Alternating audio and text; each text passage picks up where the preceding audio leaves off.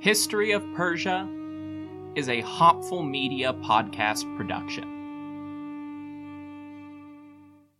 At Parker, our purpose is simple. We want to make the world a better place by working more efficiently, by using more sustainable practices, by developing better technologies. We keep moving forward. With each new idea, innovation, and partnership, we're one step closer to fulfilling our purpose every single day. To find out more, visit parker.com/purpose. Parker, engineering your success.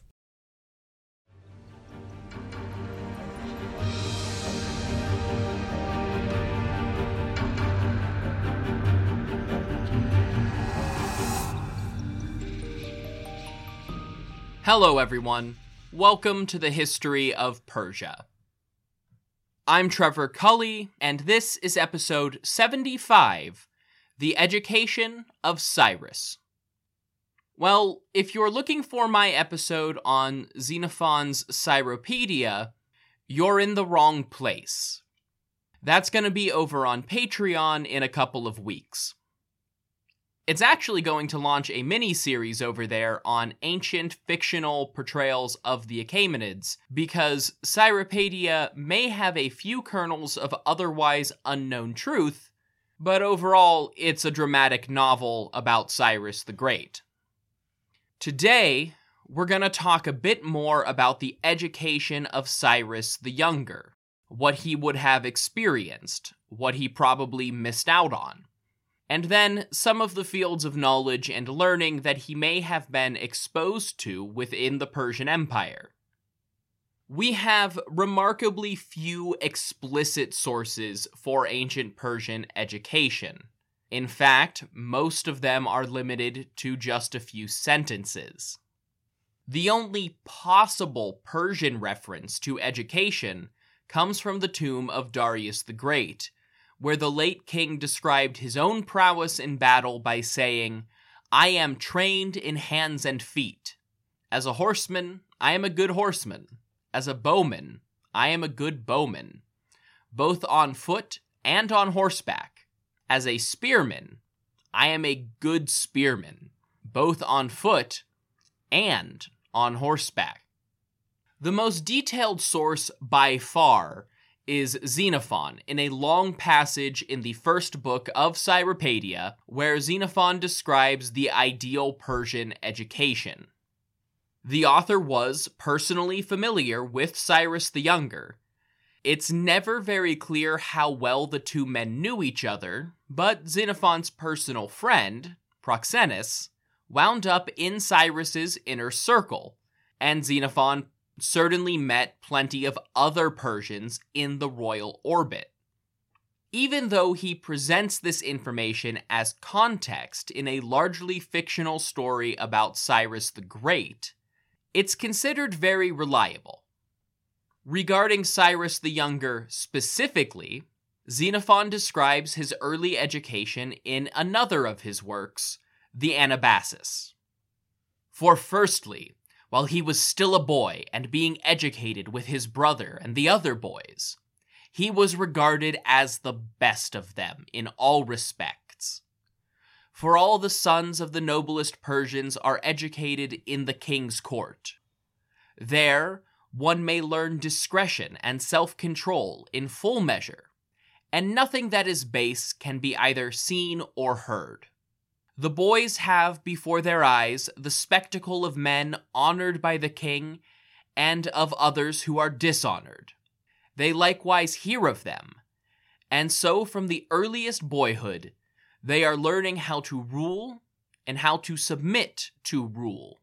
Here, then, Cyrus was reported to be, in the first place, the most modest of his fellows, and even more obedient to his elders than were his inferiors in rank. Secondly, the most devoted to the horses and the most skillful in managing horses. He was also adjudged the most eager to learn, and the most diligent in practicing military accomplishments and the like, both the use of the bow and the javelin. Then, when he was of the suitable age, he was the fondest of hunting, and more than that, the fondest of encouraging danger in the pursuit of wild animals.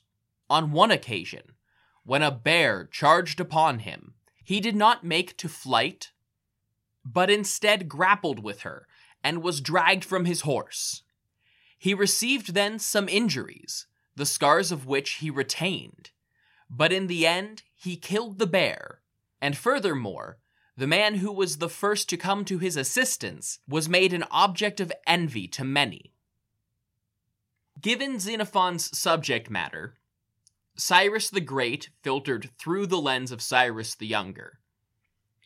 His description of education is almost exclusively relevant to the royal court and represents an idealized version of Persian society that could not exist anywhere else. That said, Xenophon says in Cyropaedia that the same education system was at least trying to be replicated in the courts of the satraps. As seen in places like Persepolis and Susa, the public buildings and palaces of ancient Persia generally occupied a section of town set apart from everything else, limited or expansive as that town may be. Within that government complex, an area was set aside for all of the males at court where they had to present themselves every day. Xenophon calls this gathering space the Free Square and says it was divided into four quadrants, one for each age group. His description sounds reminiscent of a traditional Persian garden, which is probably exactly what this space was. The old men, in Cyrus the Younger's time, probably the nobles of Darius II's generation, just had to show up and check in at some point. Their quadrant was a salon sort of environment for the old timers to just get together and hang out. Everyone else had to arrive at dawn. For the adult men, this was time for a military inspection and probably a time to be assigned their duties for the day. In the court setting, that largely meant political responsibilities in and around the king's personal life. This would also have included the adult princes. At this point in the narrative, that would just be Arsaces, Cyrus the Younger's older brother. For everyone under the age of 25, the school day started just after dawn, with those over the age of 16 separated from the younger boys.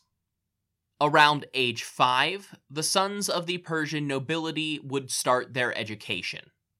It was a sex segregated program intended to reinforce the expected gender roles, especially in regard to warfare. But only Herodotus mentions the wholesale removal from their mothers and the idea of separating the boys from women entirely, like some sort of ultra masculine boarding school. This reflects the long standing Greek misconception that Persian women were just as isolated as Greek women. As I've said before, Persian women socialized with men and wielded soft power in their own right.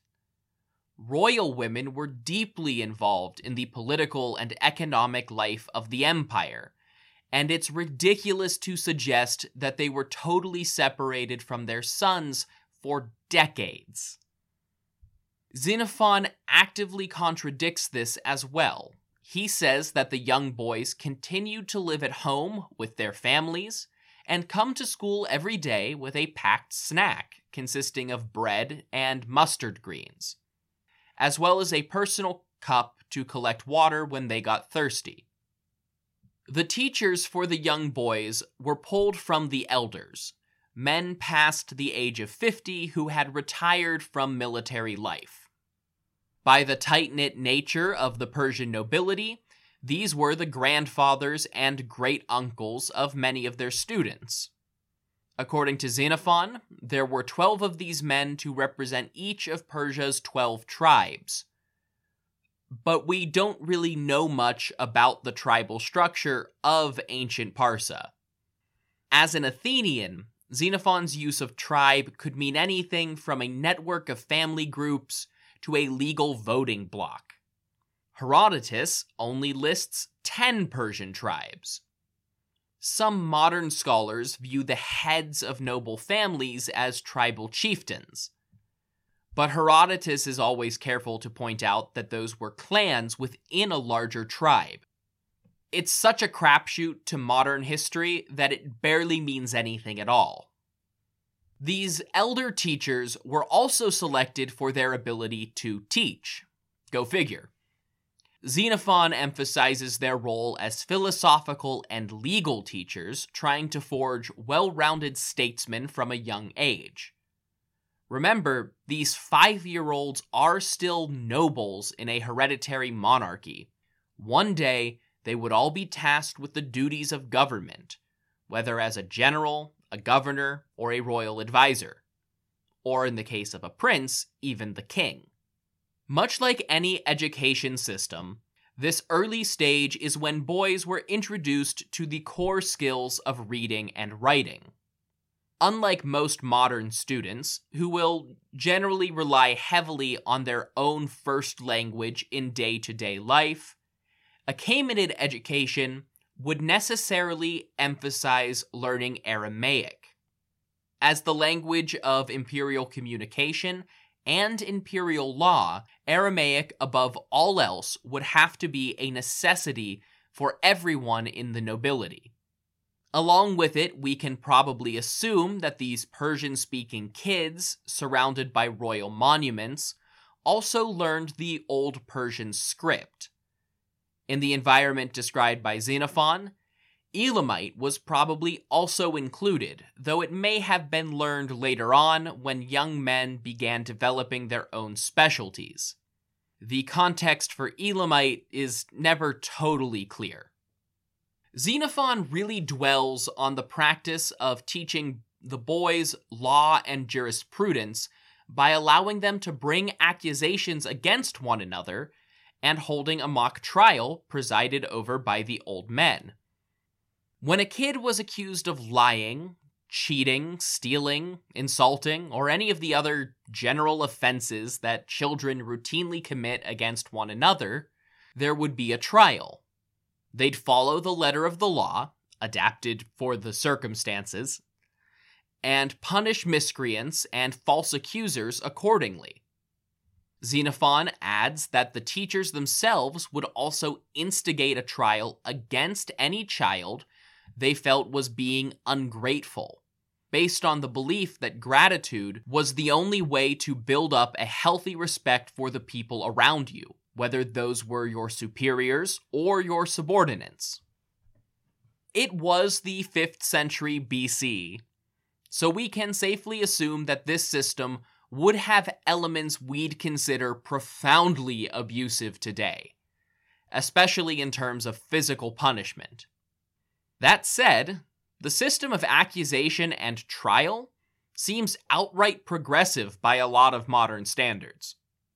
Perhaps the most Spartan thing that Xenophon applies to the Achaemenids' early education is their meals. The old teachers were there to lead by example. Their students would eat alongside all of the young men and active soldiers, and the teachers would use that as an opportunity to teach temperance. They would eat to satisfaction, but not gorge themselves or get drunk. And they would point out young men who failed in that regard as cautionary tales. They would also make a point to demonstrate to their charges that they were hungry too, but they couldn't break for meals until they had completed their current lesson. Once it was time for lunch, the Roman geographer Strabo described the standard Achaemenid school meal. Their daily food, after their gymnastic exercises, consists of bread, barley cake, cardamom, grains of salt, and either roasted or boiled meat with water as a drink. Gymnastics here is referring to physical exercise in general. This ethical education was interwoven with a religious education.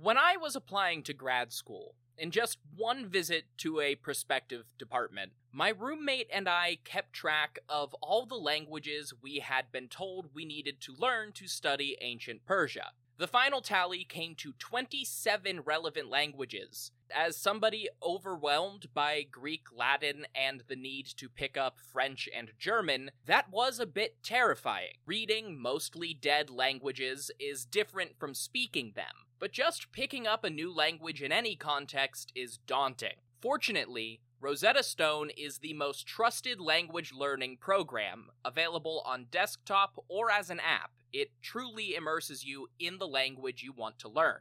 I've had more than a few times where I wished I knew modern Persian. Rosetta Stone has been the trusted expert in language learning for 30 years and built up a catalog of 25 languages to learn, all available through their lifetime membership, which you can get today for 50% off. Not all of them overlap with that list from grad school, but many do. Hebrew, Persian, Latin, German, and Russian, just to name a few. Rosetta Stone has no English translations, always the part I found most frustrating, and instead focuses on long term retention through an intuitive process of working up from simple words to full sentences. Don't put off learning that language. There's no better time than right now to get started. For a very limited time, History of Persia listeners can get Rosetta Stone's lifetime membership for 50% off. Visit rosettastone.com slash today. That's 50% off, unlimited access to 25 language courses for the rest of your life. Redeem your 50% off at rosettastone.com slash today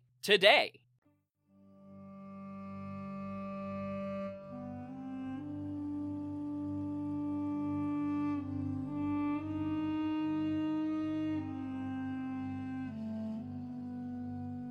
As usual, the Greek sources have no clue what's going on with Persian religion. There's a vague understanding of Asha, and they know the Persians believed in divine order and honesty. There's even one reference to the religion of the Magi and Zoroaster, but the most specific example comes from Strabo once again.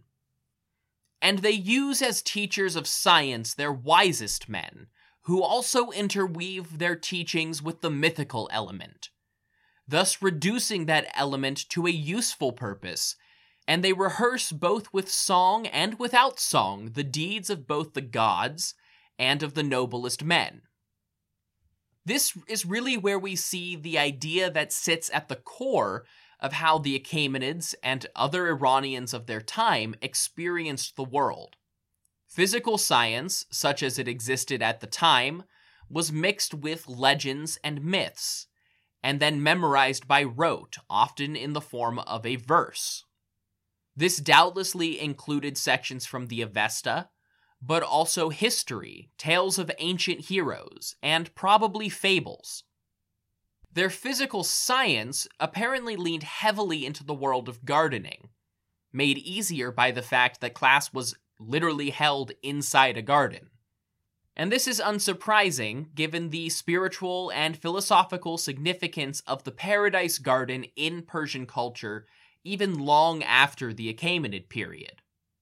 Here, these children learned to plant trees, which roots were useful as food or as medicine, and how to make things from these natural materials, from poultices to weaponry to nets and linen cloth. Even though textiles were largely considered women's work, and much better arrows or spear shafts would be made by master craftsmen, it was considered important for young Persians to learn the process. Physically, these elders who worked as teachers could lead by example for the little kids to an extent, but they probably had to hand off that role to the modeling teenagers at a certain point. Physical military education started early. In a Socratic dialogue that supposedly records a debate between Socrates and Alcibiades, as in the admiral we just killed off, Socrates praises the might of the Persians with a brief discussion about their education, including a reference to military training. And when the young prince is seven years old, he is put on a horse and taken to the riding masters, and then begins to go hunting. Hunting and warfare in the ancient world demanded a very similar skill set, especially in regard to cavalry warfare. In both cases, a noble would mount his horse and ride down his prey, but strike from a distance with a bow or javelin. In both cases, they would work as a unit, riding in formation to try and ensnare an enemy, whether that was Greek hoplites or an Iranian stag. The biggest difference may have been that a net was used in hunting as a snare, but armor was not needed. The seven year olds were probably just learning the basics of riding, but before long, they would graduate to participating in the hunt, learning to communicate and operate over distances, and make use of weaponry to take down a moving, living target. And this was significantly harder to master than modern horsemanship. The bridle, bit, and reins had all developed very early on in the history of horses. But the Achaemenids were only just starting to adopt very rudimentary saddles around the time of Darius II. The very earliest form of stirrups was just being developed in India, and Xenophon mentions that the Celts had started trying to use spurs for the first time, but both of those innovations were far away from Persia. The Achaemenids made do with a simple saddle cloth and the reins. The boys would have started their training on foot even earlier and kept at it long after they had mastered their horses. They most likely started with the basics of physical fitness things like running and playing games that encouraged both cardio and military thinking. It's not all that hard to imagine an ancient game of capture the flag. But there is no mention of grappling or hand to hand fighting or practice combat. Instead, early combat training took the form of ranged weapons. From the start, noble boys learned to shoot bows, throw javelins, and spin slings until accuracy was an unconscious reflex. Greek sources are split, probably due in no small part to the famed but unusual circumstances of Cyrus the Younger, about what came next. Xenophon says that boys graduated to become young men around 16 or 17. The dialogue of Alcibiades places that at age 14. It may have varied from time to time and boy to boy. Xenophon even kind of suggests this by stating that the next phase was at 17, ended at 25, and that it lasts 10 years, all in the space of a couple paragraphs. I would imagine that Cyrus the Younger graduated early. Regardless, the two sources are otherwise complementary. Young men continued their education with more detail and depth on the same topics they had been learning since early childhood. The teachers at this stage actually get younger, pulled from the ranks of the adult military men to emphasize more militant training and foster relationships between the youngsters and the active soldiers.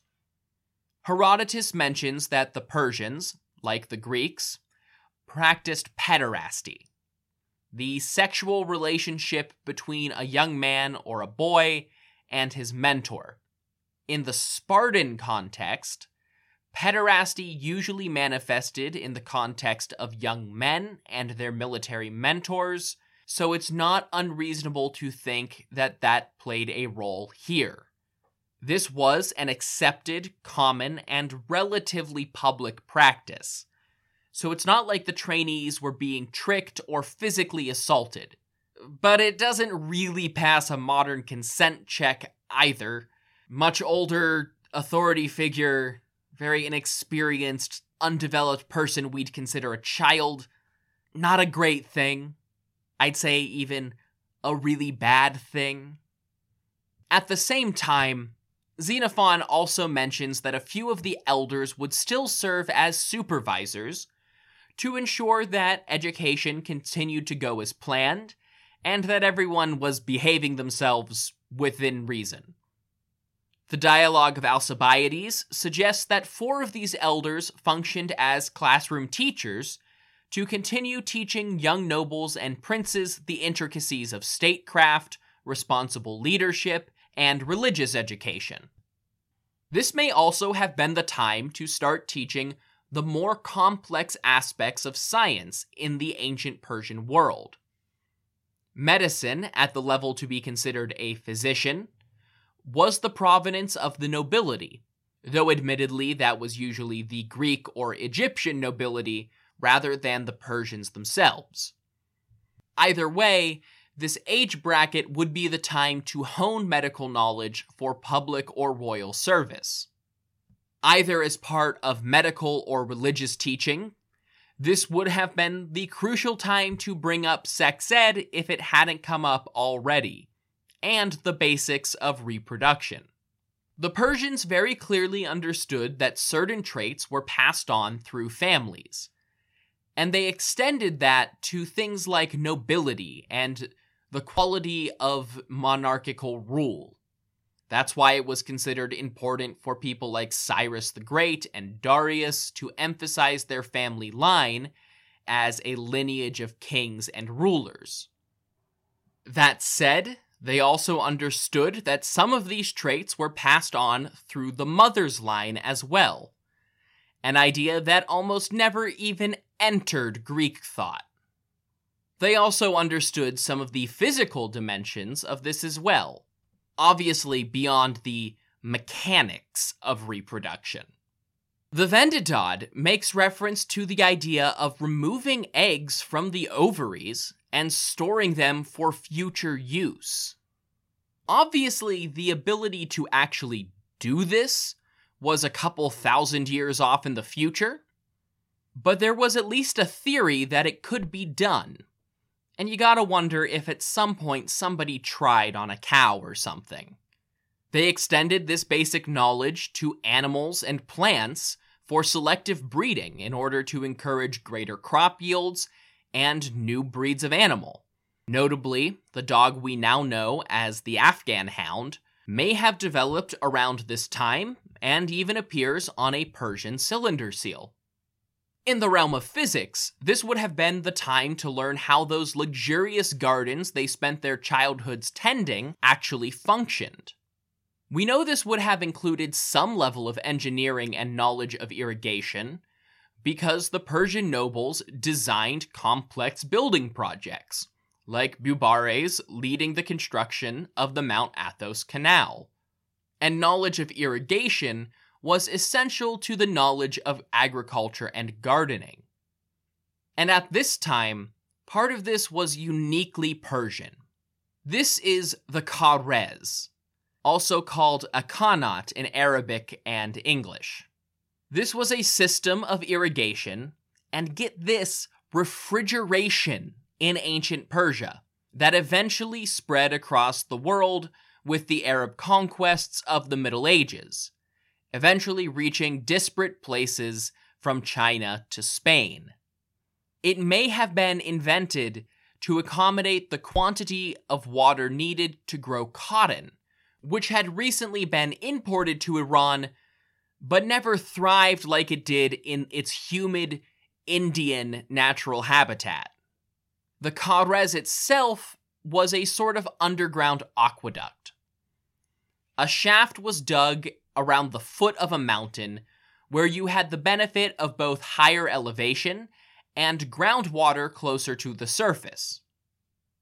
Once the diggers struck water, they could then begin work on a tunnel, which would slowly slope toward the ultimate destination farmland or cities in need of irrigation. Along the way, a series of shafts were dug out from the surface for maintenance purposes.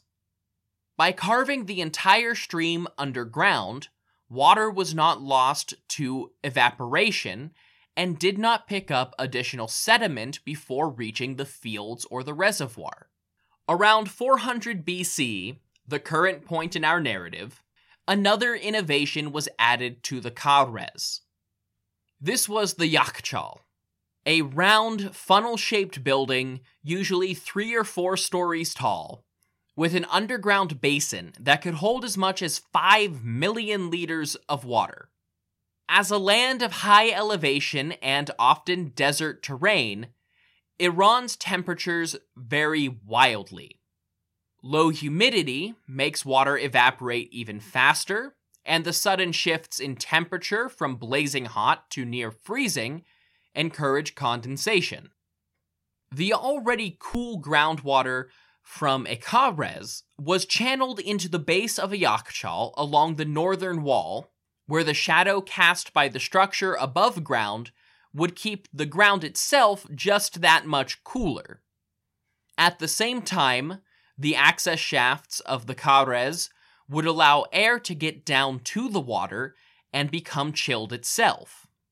At the top of the Yakhchal, a set of openings would let wind blow through the tower, creating a pressure difference and drawing cold air up from the aquifer below, spiraling its way around, and being chilled even more by the heat transfer from evaporating water.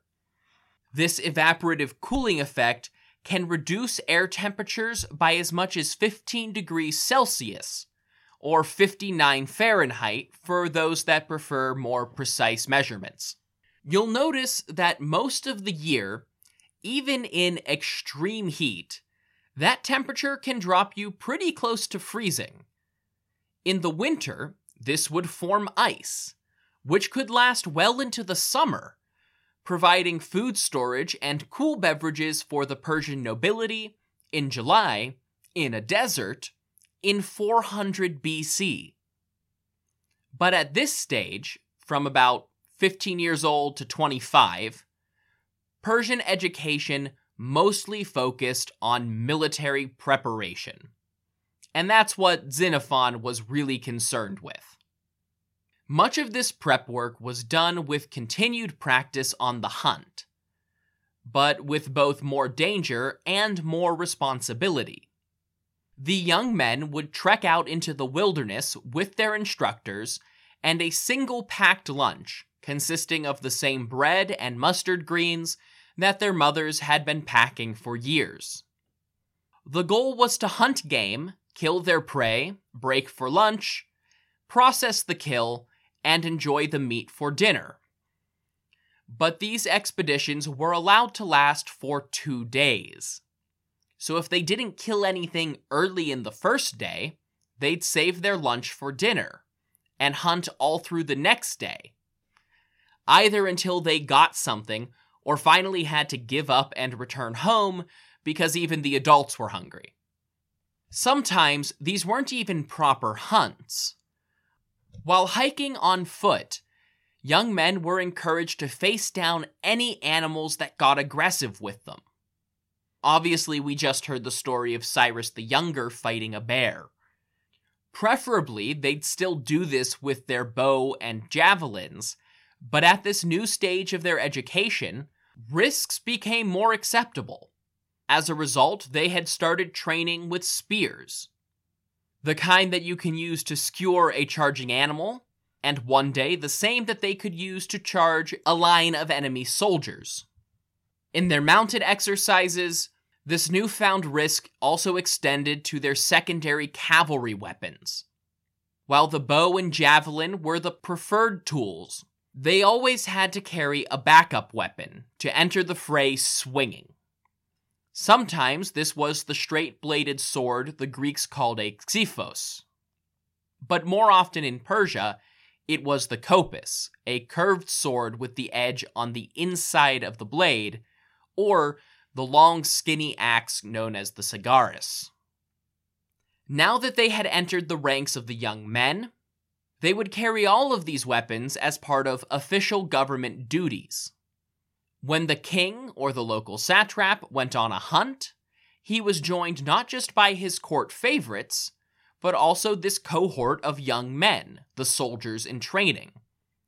They were the ones tasked with scouting, finding, and herding the best animals into the king's path.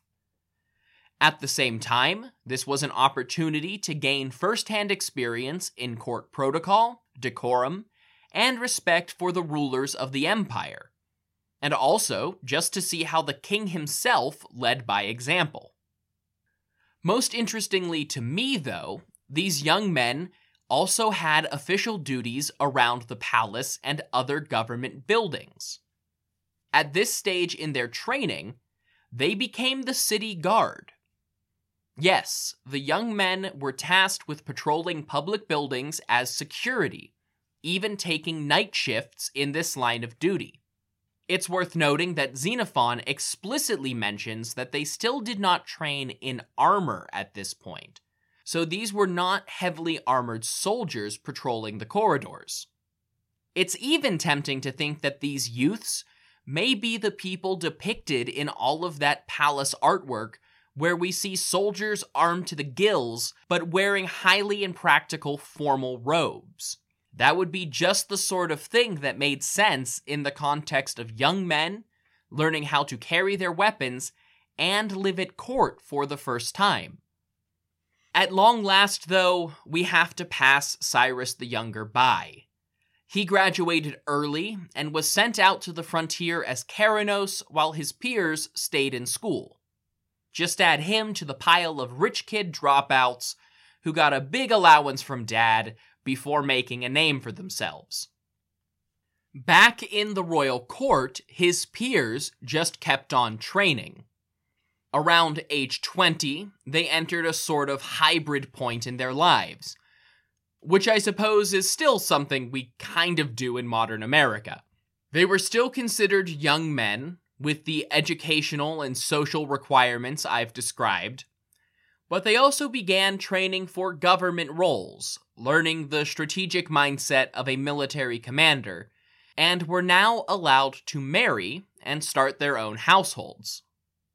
This last one was definitely a perk, no doubt to encourage young men to get out there and make more Persians to rule the empire, before being enrolled in the army and potentially deployed to a garrison far, far from home where there were no socially suitable wives, but plenty of dangerous brigands. As Xenophon describes it, the young men were still required to show up for their physical training and roll call every day at dawn. But once they were married, they were allowed to show up a bit late, so long as they didn't make a habit out of it. But even at 25, when the youths reached the real age of majority, their education wasn't entirely complete, but they were getting close. 25 year old Achaemenid nobles were finally enrolled in the army as men. Then, and only then, were they actually trained for close quarters combat. Now that they were adults, they began to train with the scaled armor on their chests, a shield on their left arm, and a sword in their right hand for the eventuality of personal conflict. This reflects Persian priorities. Horsemanship and archery were utterly essential. Spear work was necessary. Swordplay was a last resort, but at the end of the day, an Achaemenid soldier had to know it all. They just accepted that swordsmanship would be learned on the job. Those who did not enroll immediately into the army were those newly minted men who took public office. They became legal officials, local governors, treasury officers, and even satraps.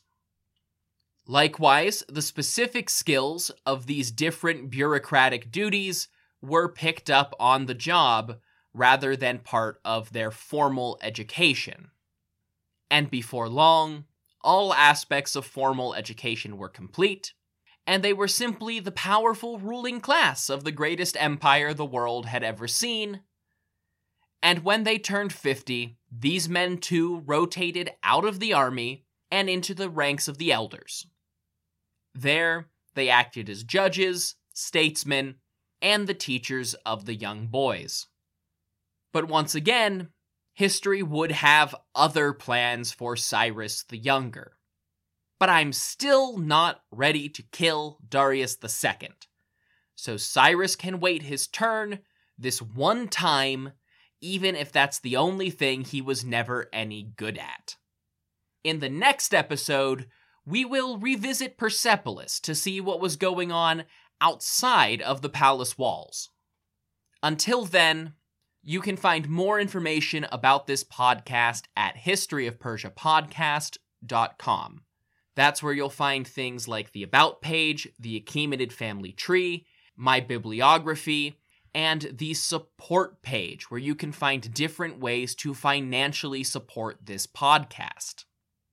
That includes one time payments through Stripe, affiliate links, but most importantly, at patreon.com slash history of Persia, you can sign up for a monthly subscription that will get you access to things like ad free listening and bonus episodes. But of course, there are entirely free ways to support this project as well. You can always leave a review on your platform of choice. But the thing I asked most of all is to let other people know about the history of Persia. Get the word out, tell other people to listen, share it on social media. You can find me on there at History of Persia Podcast for Facebook and Instagram, and just at History of Persia on Twitter. Until next time, thank you all so much for listening to The History of Persia.